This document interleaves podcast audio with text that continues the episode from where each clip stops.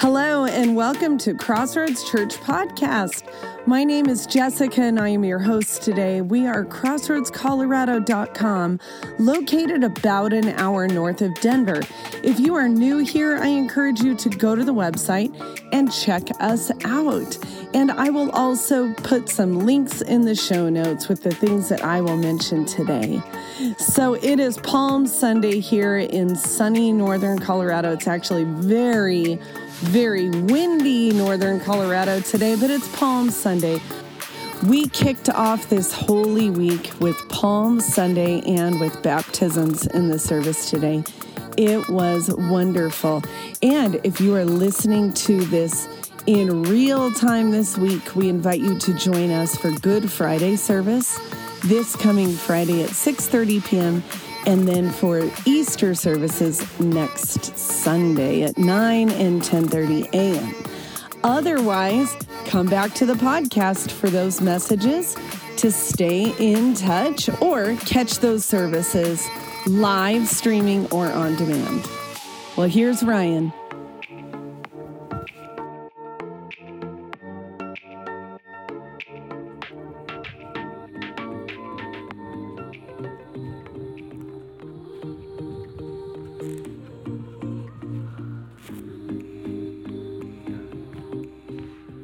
Morning. Good to see you all again. I'm dry. The front row was worried. They thought if he comes out here all wet, I want to get splashed. So it's great to see everybody. Hey, uh, if you're a guest this morning, again, let me welcome you. Maybe you came in a little bit late. My name is Ryan. I'm the lead pastor here at Crossroads Church. It is so good to be together. We're in our series, Living in Christ. And our anchor verse for this series, which is really exploring what does it really mean to kind of have a life that's hidden in this reality of the living Christ, right? What's, what's a, what does it mean to have a life hidden in love? That's really what we're talking about. Our anchor verse is found in Romans chapter 6, verse 11. It's kind of like the foundation for it all, where Paul said to the Romans, Paul, the Apostle Paul who wrote this letter, he said, Consequently, you too must think of yourselves. You got to think of yourselves as being dead to sin. Everybody say, dun, dun, dun. Anytime you Anytime you hear the word sin in church, it's like, oh no. Oh, it's just going to make me feel bad. No, but remember, I like to use the word woundedness, your wounding ways, because all of us can relate to the reality that we have been hurt by people in this world and we have hurt people in this world. If you've ever hurt somebody, let me hear an amen. amen. Come on, that's right. See, we have no problems with that language. We're like, oh, I get it, right? And that's the idea. We have to think of ourselves as dead to that way of life right? The, the, the, motivations that cause us to wound one another, the motivations that allow the wounds of our own lives to just sink inside of us, right? And we are now living for God in Christ Jesus. And we have this other beautiful passage in Scripture that says, God is love. And so we live for love, the love that is revealed in the historical Jesus, right? Who died. Uh, so that we might understand the reality of God, that God is not violent, that God is not one who demands sacrifice, but that God is one who loves. That's what God is. Let me ask you a question. Raise your hand up nice and high in the room, all right? Especially this section over here, because sometimes I wonder if this if I look over here enough. So I'm going to try and look over here at this section. How many of you have ever felt judged before? Raise your hand up nice and high. How many of you feel it right now as I stand here? I know I feel it. I know y'all writing stuff down, twittering things, you know, all that good stuff, right? Sometimes judgment comes to us in subtle ways, right? A glance, a look, right? Sometimes there are these kind of like microaggressions, like somebody just just kind of walks the other direction, whatever. And sometimes they're really blatant, right? Sometimes people they send you that email. right? They give you the phone call and they're just really blunt and really aggressive. Judgment is kind of a part of life. We, we, we pass it. Now, there is a healthy kind of judgment, right? We judge whether or not which, which, which road we should take given traffic, right? We make judgments, but this is really about the idea of like someone looking down on us or us looking down on ourselves. Don't raise your hand at this, but just think for a second. Have you ever caught yourself judging yourself? I'm just not good enough. I'm just not the, the spouse I want to be. I'm not the parent I should be. I'm not the aunt I should be. I'm not the uncle I should be. I'm not the, the boss I should be. And we kind of have this voice in our head oftentimes that we trust, unfortunately, because it sounds like our voice. And it tells us all these things. Why would, why would anybody ever, why should I ever go and be a part of a church? I'm not good enough. Like, look at those people. They're all better than me. And we, we kind of judge ourselves. It's not that judgment is just something we pass on to others, we actually judge ourselves. Judging is interesting because it's almost like a survival instinct in the world that we live, right? Because this world is always passing judgment on us, right? It just feels like it. No matter what you do, you can try your best, but somebody's going to tell you you failed. So, so, so it's like the fact that we reciprocate it back is almost like a survival instinct. We kind of develop a tough skin, right? A type of armor, so to speak. And we begin to like see everything with kind of critical eyes. And we hold people up to what? We hold people up to our standards. That's what we hold people up to. We judge people when they don't live up to or they don't meet our standards. Now, where do our standards come from? Right? I hate to break this news to you, but your standards did not come to you. This is a metaphor from the throne of heaven. Okay, that's a metaphor for some place out there that we think of as perfect, that's divine. Your, your, your like standards came to you like everyone else on the planet. You're just not that special. You've had no like divine revelation that your standards are right or right. No, your standards have been given to you by the culture you grew up in. Your standards have been given to you and have been given to me by the religion that we were handed. Oh, this is the way people are supposed to act. This is the way people are supposed to believe.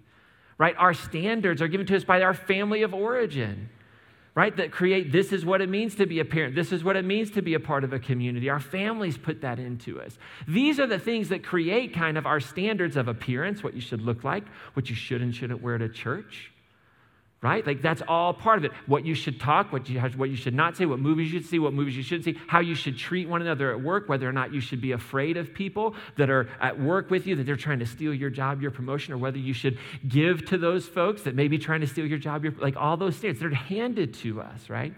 Our own morality how we treat one another, how we see one another, our economics, what we think about money, how we spend money, our own abilities in this life, right? We judge based upon those standards that have been given to us. And here's the problem, here's the real danger is that judging, right, is this like seed sowing pattern.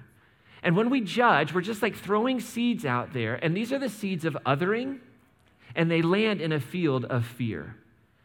And seeds of othering, they flourish in a field of fear. So I don't know if you know it or not, but our world kind of is marked by fear, right? We're afraid of one another. Conservatives are afraid of liberals, liberals are afraid of conservatives, progressives are afraid of everybody. I don't even know what those three labels mean. I just know I get called them depending upon who I'm with. Some people I'm with them, they call me conservative. Some people I'm with them, they call me liberal. Some people call me progressive. I'm like, I don't know. But, but we live in a world that we fear people. We fear people that don't look like us, that don't love like us, that didn't grow up like us. And so we pass judgment on them, and we're sowing these seeds of othering. One of our five unacceptables here that we're working over the next 10 years to rewrite is this fear of the other racism, sexism, homophobia, this fear of other people. And it starts by passing this judgment. And here's the thing when our othering seeds, when they like take root and they start to grow in that field of fear, you know what happens? You know what begins to, to like grow is like this stalk of self righteousness. Come on now. It's like, well, he's preaching this morning. I thought this was going to be a fun day. We were baptizing people and celebrating. What happened to Happy Nice Ryan? Where'd he go? But that's what happens, right? We other, and then we get like all self righteous. And we believe that we're the moral law of the universe. We have it right. We get so certain about our beliefs. Somebody doesn't believe like us, talk like us, look like us, call themselves the same faith than we are, then by all means, you will burn in hell because I was just fortunate enough to be born into the right system. That's self righteousness.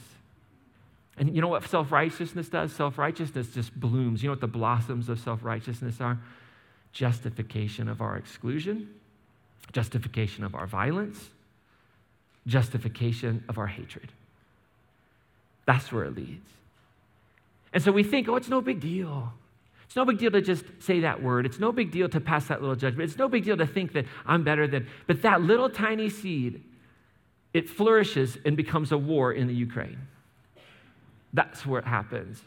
And if we don't come all the way back all the way back to the root of it, to this idea that we somehow have the right to judge other people, to have them live to our standards.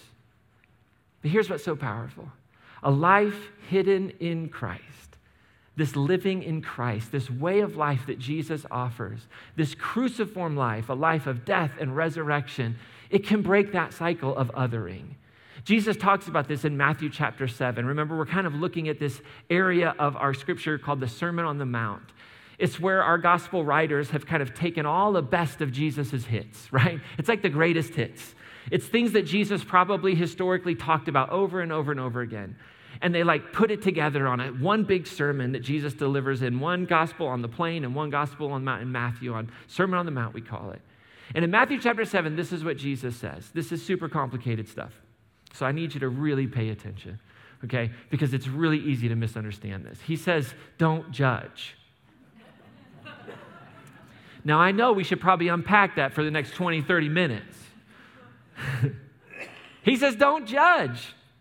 And then he's so gracious to say, so that you won't be judged. So Jesus knows we're kind of selfish people. Like, well, what's in it for me, Jesus? If I stop judging, what's in it for me? Well, you won't be judged. So it's for the, the measure, the judgment that you make will be that you judge, like that's going to come back on you. You're going to be given that. You'll get it back in return. So what Jesus is saying is this, this whole idea of judging one another, this, this principle of life, this thing that you do, it's subject to the law of sowing and reaping. If you sow a judgmental spirit into the world, guess what? Everybody's going to look at you and they're going to judge you right back. How many of y'all know that's true? Think about that person at work who's super judgy. You just returned the measure of judgment. See what I'm saying? Like you knew who it was. Like they're super judgy, they've got an answer for everything, they never listen, they never ask questions, they know everything, right? And you just you sense their judgmental eyes on you. What have you done? You've done what Jesus says happens to us. Now think about the most loving, caring, wonderful, gracious person who's helped you in your life. What did you just do? You returned back to them that same manner of judgment. Like you see them, what are they doing? They're giving you that grace, they're giving you that love, they're giving you that hope. And so you, when you think about them, you pass that same judgment back on them. Isn't that interesting how that works? Super complex. It was like 2,000 years ago when we got this stuff, people. It's taken us a little while to get a hold of it, right? So, what we sow, we reap when it comes to judging. Now, people take this and go, oh, well, that's what it means for God. There's other passages about but I really don't think, I think Jesus is talking about an ethic of life. Like the manner with which you judge others, that's what's going to happen. You want to judge and tell everybody you're right, you're right, that's fine. Everybody's going to know that, and they're going to pass that same judgment on to you. And then Jesus gives a wonderful illustration. Again, it's super hard to understand. He says, Why do you see the speck in your neighbor's eye, but don't notice the log in your own eye? You get the image? Again, not a difficult one, right? It's like, why do you like pretend to be able to see this teeny tiny problem in your neighbor's eye, but you can't see this massive problem that you have with your own view, your own vision? Or how can you say to your neighbor, let me take the speck out of your eye while the log is in your own eye? Could you imagine? Right? Could you imagine you went to the eye doctor? right? And they had just had their eyes dilated and they were wearing, it was like, oh, I just had an eye exam. I'll be fine. Now let me take a look. Like you couldn't do it. You couldn't see it. And what I think Jesus is getting at is he's saying, listen, judgment, passing judgment, is an act of self deception. You are self deceived if you think you can actually do it. I think what Jesus is saying is, everybody here, you got your own big problems. You've got your own issues. Relax about everybody else's. and when you think that you have it right, when you think that you have the ability to see what's wrong in somebody else's life, you're actually self deceived. That's it. Game over. Your eye has now been distorted, right? You can't see clearly. Everything's wrong. And so, what does Jesus say? He says, You hypocrite. You play actors, pretending like you can do something you can't. First, take the log out of your own eye, and then you will see clearly to take the speck out of your neighbor's eye. So, is Jesus giving us permission to go judge? Like, once I get myself right, I can go and make everybody else just like me? No. I think what Jesus is saying is once you do the hard work of recognizing you got a log in your eye, you're going to be really slow. And I think what Jesus is saying is when your eyes get clear to the reality of your own mess, of your own humility, of your own inadequacy, of the great mysteries in this world, judging becomes gentleness. then you can gently come alongside people and you can be with them and you can be, be proximate to their issue. You can be proximate to their pain without having to fix them, without having to show them what's wrong, all that stuff. When we, when we set aside, when we recognize, man, I've got this log, I've got this stuff that I'm trying to figure out, I don't, I don't know what's going on. Even as we kind of pick away, if we could ever actually remove the log from our eye, then we can come along in gentleness. So here's what I think I think what Jesus wants us to know as we kind of look at this question of what has to die in us. Like Jesus was crucified, we identify what needs to be raised to life in us every day of our lives. And that is that living in Christ means crucifying our judging eyes. That that's what happens we see, or we hear, or we read. It's a metaphor. And what we have to do is we have to, to let that die. And it doesn't die automatically. We have to crucify. Crucifying is a violent action, it's an active form. So we can't just say, well, I'm just going to pray about it. I'll just pray about it and just see where the Spirit leads me. No, we have to do the hard work of identifying it. So, in your everyday, normal, peacemaking life, how many of you are getting sick of me saying that? I'm not going anywhere. So, you're going to hear it for the next 20 years. In your everyday, normal, outside of this building, peace. Am I right? If it wasn't fun, we wouldn't do it. There's something so rewarding about it when we can say to ourselves, we're the chosen ones. And we can say to ourselves, yep, I'm the children of Israel, not the Egyptians. That's for those of you Bible people, right? I'm a Republican, not a Democrat. I'm a Democrat, not a Republican. I'm a progressive, not a liberal, not a whatever. But when we judge your act, the law of love, in Matthew chapter 22, which is the greatest commandment in all the law, well, you love the Lord your God with all your heart, with all your soul, with all your mind. In other words, we could spend 2,000 years parsing what that means, which wonderful people have done, just like everything in you is given over to love. Now, that's a little strange because you can't see God. And we later have a letter that says if you can't love your brother and you say you love God, if you can't love your sister and you say you love God, then love isn't in you because how can you say you love something you can't see when you don't love what you can see? So when we put the whole story together, right, Jesus helps us out here. He says, well, that's the greatest and first commandment, but the second one is just like it. In other words, the second one means the same thing love your neighbor as yourself. That's where it's at. Like, you want to know how to love God? That's how you do it. It's not singing songs, by the way. Let's let that one sit in for a second. It's not going to church. It's not giving in the offering. Right? Th- those are actions that we do. But if you're doing those things out of a motivation to be propelled into the love of neighbor, to create a church that is loving the neighborhood, the community, right? If I'm singing so that my life can be transformed into the love of Christ, that is loving God because I know it's changing me, it's transforming me. My hands and my feet, and my eyes and my ears and my mouth, my, my, my mind is being conformed to this way of Jesus. And Jesus says, on these two commandments, the whole thing hinges. Like the culture, the society, everything goes under this. So here's the big question. So we said, well, what, how do I think about that in today's day? Because I don't live under the Jewish law. Most of you are not, not cooking the mother's goat's meat in the mother's milk, okay? Most of you are wearing cotton blends, all right? Like you're eating shellfish. Not very good shellfish around here, mind you, but it's shellfish nonetheless.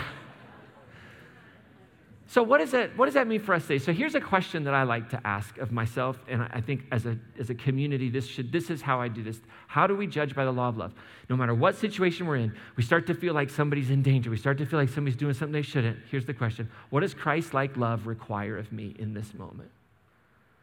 What is Christ like love? When somebody's throwing their venom at me, when somebody's angry at me, when somebody's you know putting stuff out there about me, what does Christ like love require me? So, what is Christ like love? The simplest way I can think about it, it is an including, healing love.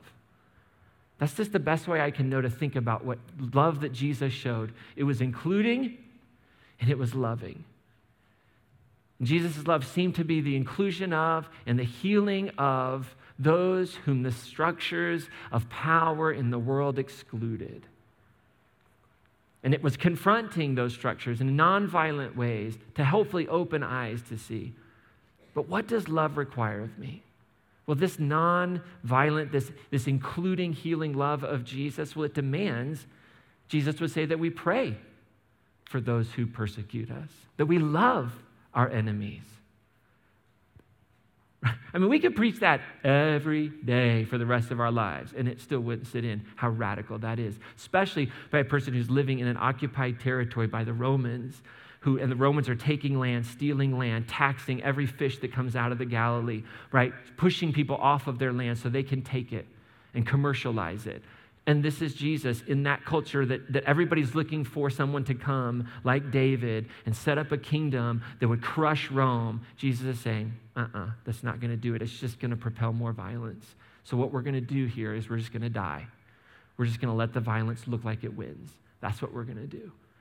We're going to pray for them, we're going to love our enemies. And so I think a way we can like do this and develop a real sense of how do I live into this is we can learn something from the 12 steps.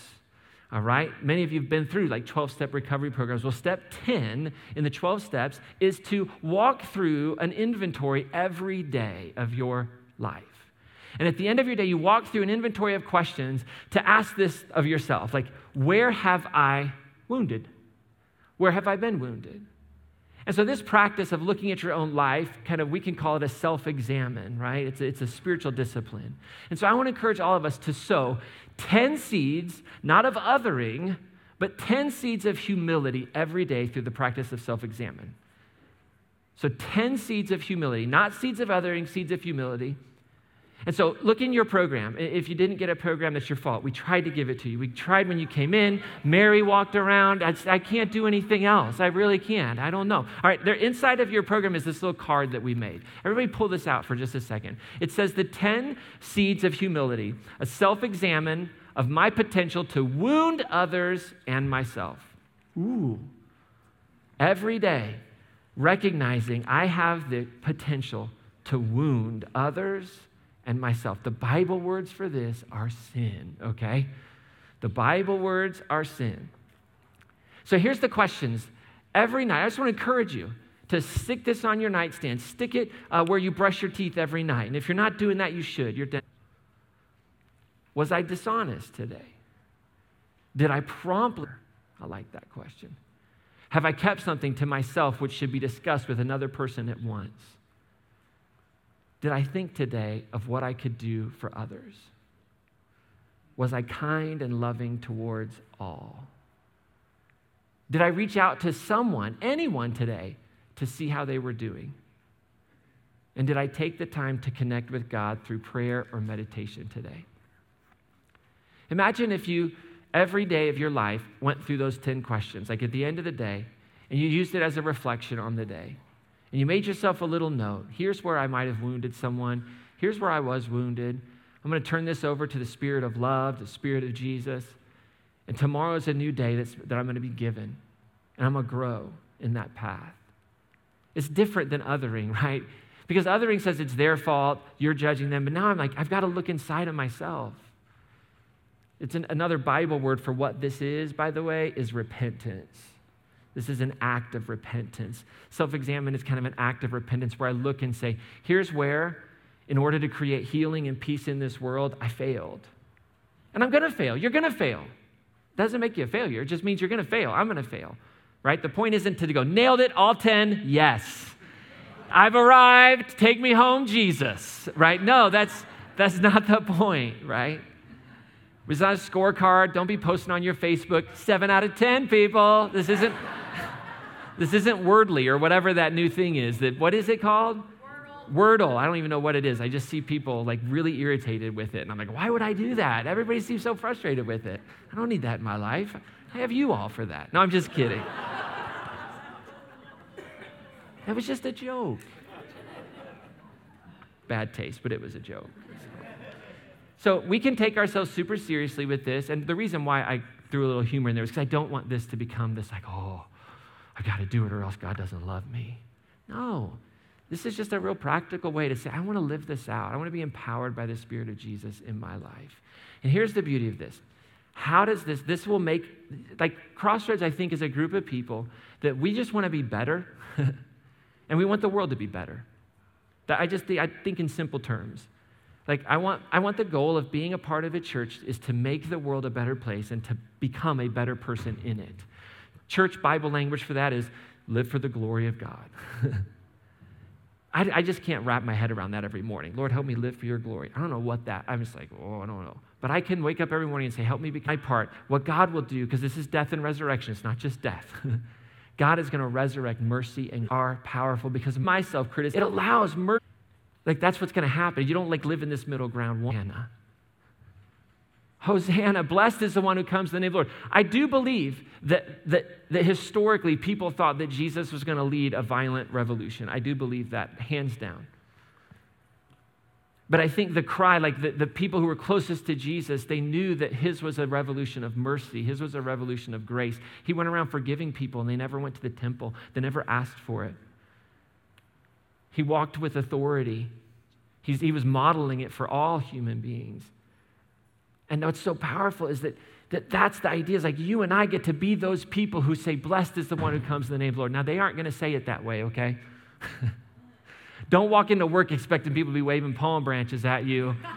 You know, blessed is the one who comes in the like you might wear a hashtag blessed shirt or something, maybe, I don't know. But like, here's what it'll sound like. Oh, I'm so glad you're here. I'm so glad you came. Somebody's in pain, somebody's hurting, somebody's celebrating. I'm so glad you're here to share this moment with me. That's the normal way of saying it. The Bible way is, oh, Hosanna, blessed is the one who comes in the name of the Lord. But like our everyday normal lives is, I'm so glad you're here. You know what the opposite of that is? Oh my gosh, I can't believe they came. blessed is the one who comes in the name of the Lord. That's who we want to be. Bryan Stevenson, a lawyer who wrote the book Just Mercy, you might have seen the movie. Um, it's a beautiful book. If you've never read it, I would really encourage you to read it or at least see the movie. But he talks about mercy in the book, you can imagine. This is what he says He says, Mercy is just when it's rooted in hopefulness and freely given. That's when mercy becomes just mercy. He says, Mercy is most empowering it's most liberating and it's most transformative when it is directed to the undeserving, the people who haven't earned it, who haven't even sought it. Those are the most meaningful recipients of our compassion. That's inspired. That's straight from the heart of God. And that's what it means to be non judgmental, is to look at those folks that might not ever think they deserve it, they want it, and you just pour out your mercy, pour out your grace. That's the point of, of why we're given this beautiful picture of Jesus hanging on a cross saying, Father, forgive them, for they don't know what they do. That's theology, by the way. Like, that's what it's all about. That's what Jesus was modeling. So, as we wrap up, what's God inviting you into today? What is it that you sense the universe calling you towards, the good that is in our world, that is holding us together, that seems to peek in through the actions and hearts and lives of people that are committed to saying the world can be better than what it is today. It can be more loving, it can be more inclusive, it can be more just. So, what are you sensing? I hope that, that maybe if you've been a part of religion that has just been a place of judgment, I hope that maybe you sense the crossroads could be a community where like healing from that can take place. Where this could maybe become a safe space for your heart again to flourish.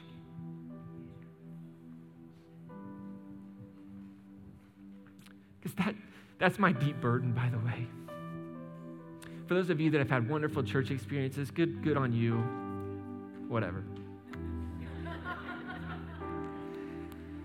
My deep burden is for people that have been excluded from church, excluded from the community that is to represent the grace of God.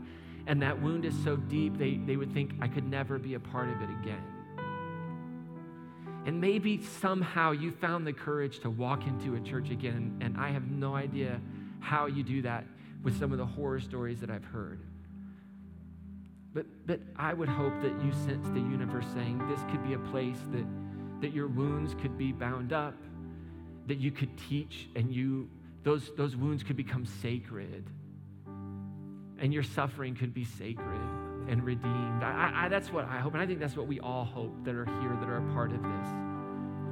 So maybe that's what God's whispering. And I hope God's whispering to all of us to just give this, these 10 seeds of humility, these 10 questions a try for 30 days. Just give it 30 days. Stick it there 30 days, see what happens. See how God works in your life through that.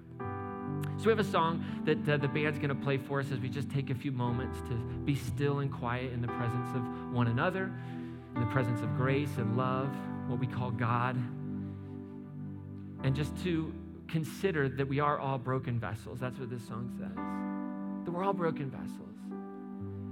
And the less judgment we pass, the more grace we can give. That's what I want for heart. So let's just enjoy this moment together. And then uh, I have a blessing for us. We'll get out of here and enjoy this week.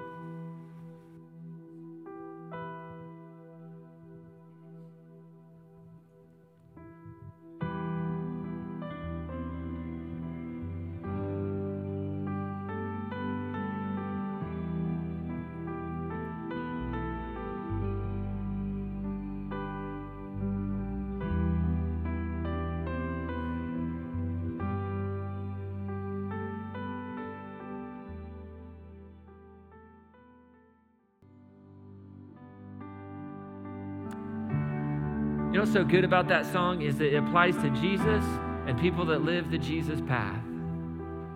Right? Like we can see this love in Jesus, but that's the idea that people would sing that about us when we walk, like that we're laying down our lives, bringing the broken to life. Like that's the beauty of living in Christ. That's the only way that Jesus lives, by the way. like if we aren't living it out, eh, does it mean anything? So as we kind of head out, got our blessing for you today. Before we do that, a couple of real quick things. This Friday is Good Friday, 6:30. Good Friday experience. You're going to hear from Mary Magdala. You're going to hear from Peter. You're going to hear from the centurion. We're going to have communion. We're going to be called into the beauty of this moment and why we call it Good Friday. 45 minute time together. I would encourage you to come out. You really, Easter's only only half of it. Good Friday is a, a beautiful moment. So we encourage there's stuff for kids on Good Friday as well. So that's helpful, love to see you out. And then Easter Sunday, we're going to celebrate. We're going to kick off our third and final peacemaking series called Keeping Hope Alive. So we did believing like Jesus, living in Christ, keeping hope alive is what we're going to launch on Easter. It's going to be a lot of fun next week. I just heard, I just got word that our we were going to have a kind of food truck, a barbecue food truck out here today for us to kind of hang, and they had mechanical problems, so they're not here. But I have an idea. Let's go to Serious Texas Barbecue. What do you say? It's barbecue. It's close. All right? So grab some friends, go over to Serious Texas Barbecue. Let's invade the place and be a blessing to them today. It's right, if you don't know where it is, it's just, where are the mountains? I don't know. It's that way. It's by Walmart. So just grab some friends, just past Walmart. Grab some friends and go over there and wave and see people you know, and it's a good opportunity to get to know one another. And uh, whoever invites you pays. That's how it works. All right? So we'll just kind of go make that our food truck today. Oh, crud. I've got plans. So so if you want to, let's go do that. That'd be kind of fun if you if you can, if you're able to go over there, see who you see, grab some barbecue. All right. And uh, I look forward to seeing everybody on Friday. Invite somebody out for Good Friday, for Easter, all that good stuff if you feel led to. All right, do me a favor. Open up your arms, open up your heart for the hopefully what is truth into our lives. As we close Palm Sunday and enter Holy Week, may divine love wash over you and comfort you in your trials this week. And I pray that just as Jesus entered Jerusalem riding on a donkey, humble and filled with mercy, you too will enter your homes, your neighborhoods, your schools, your gyms, your workplaces with humility. May you be the blessed one who enters those spaces in the name of the Lord. May you crucify your judging eyes through the hard work of self examine so that God can resurrect mercy and grace in your innermost being. And may God continue to make us, Crossroads Church, a community.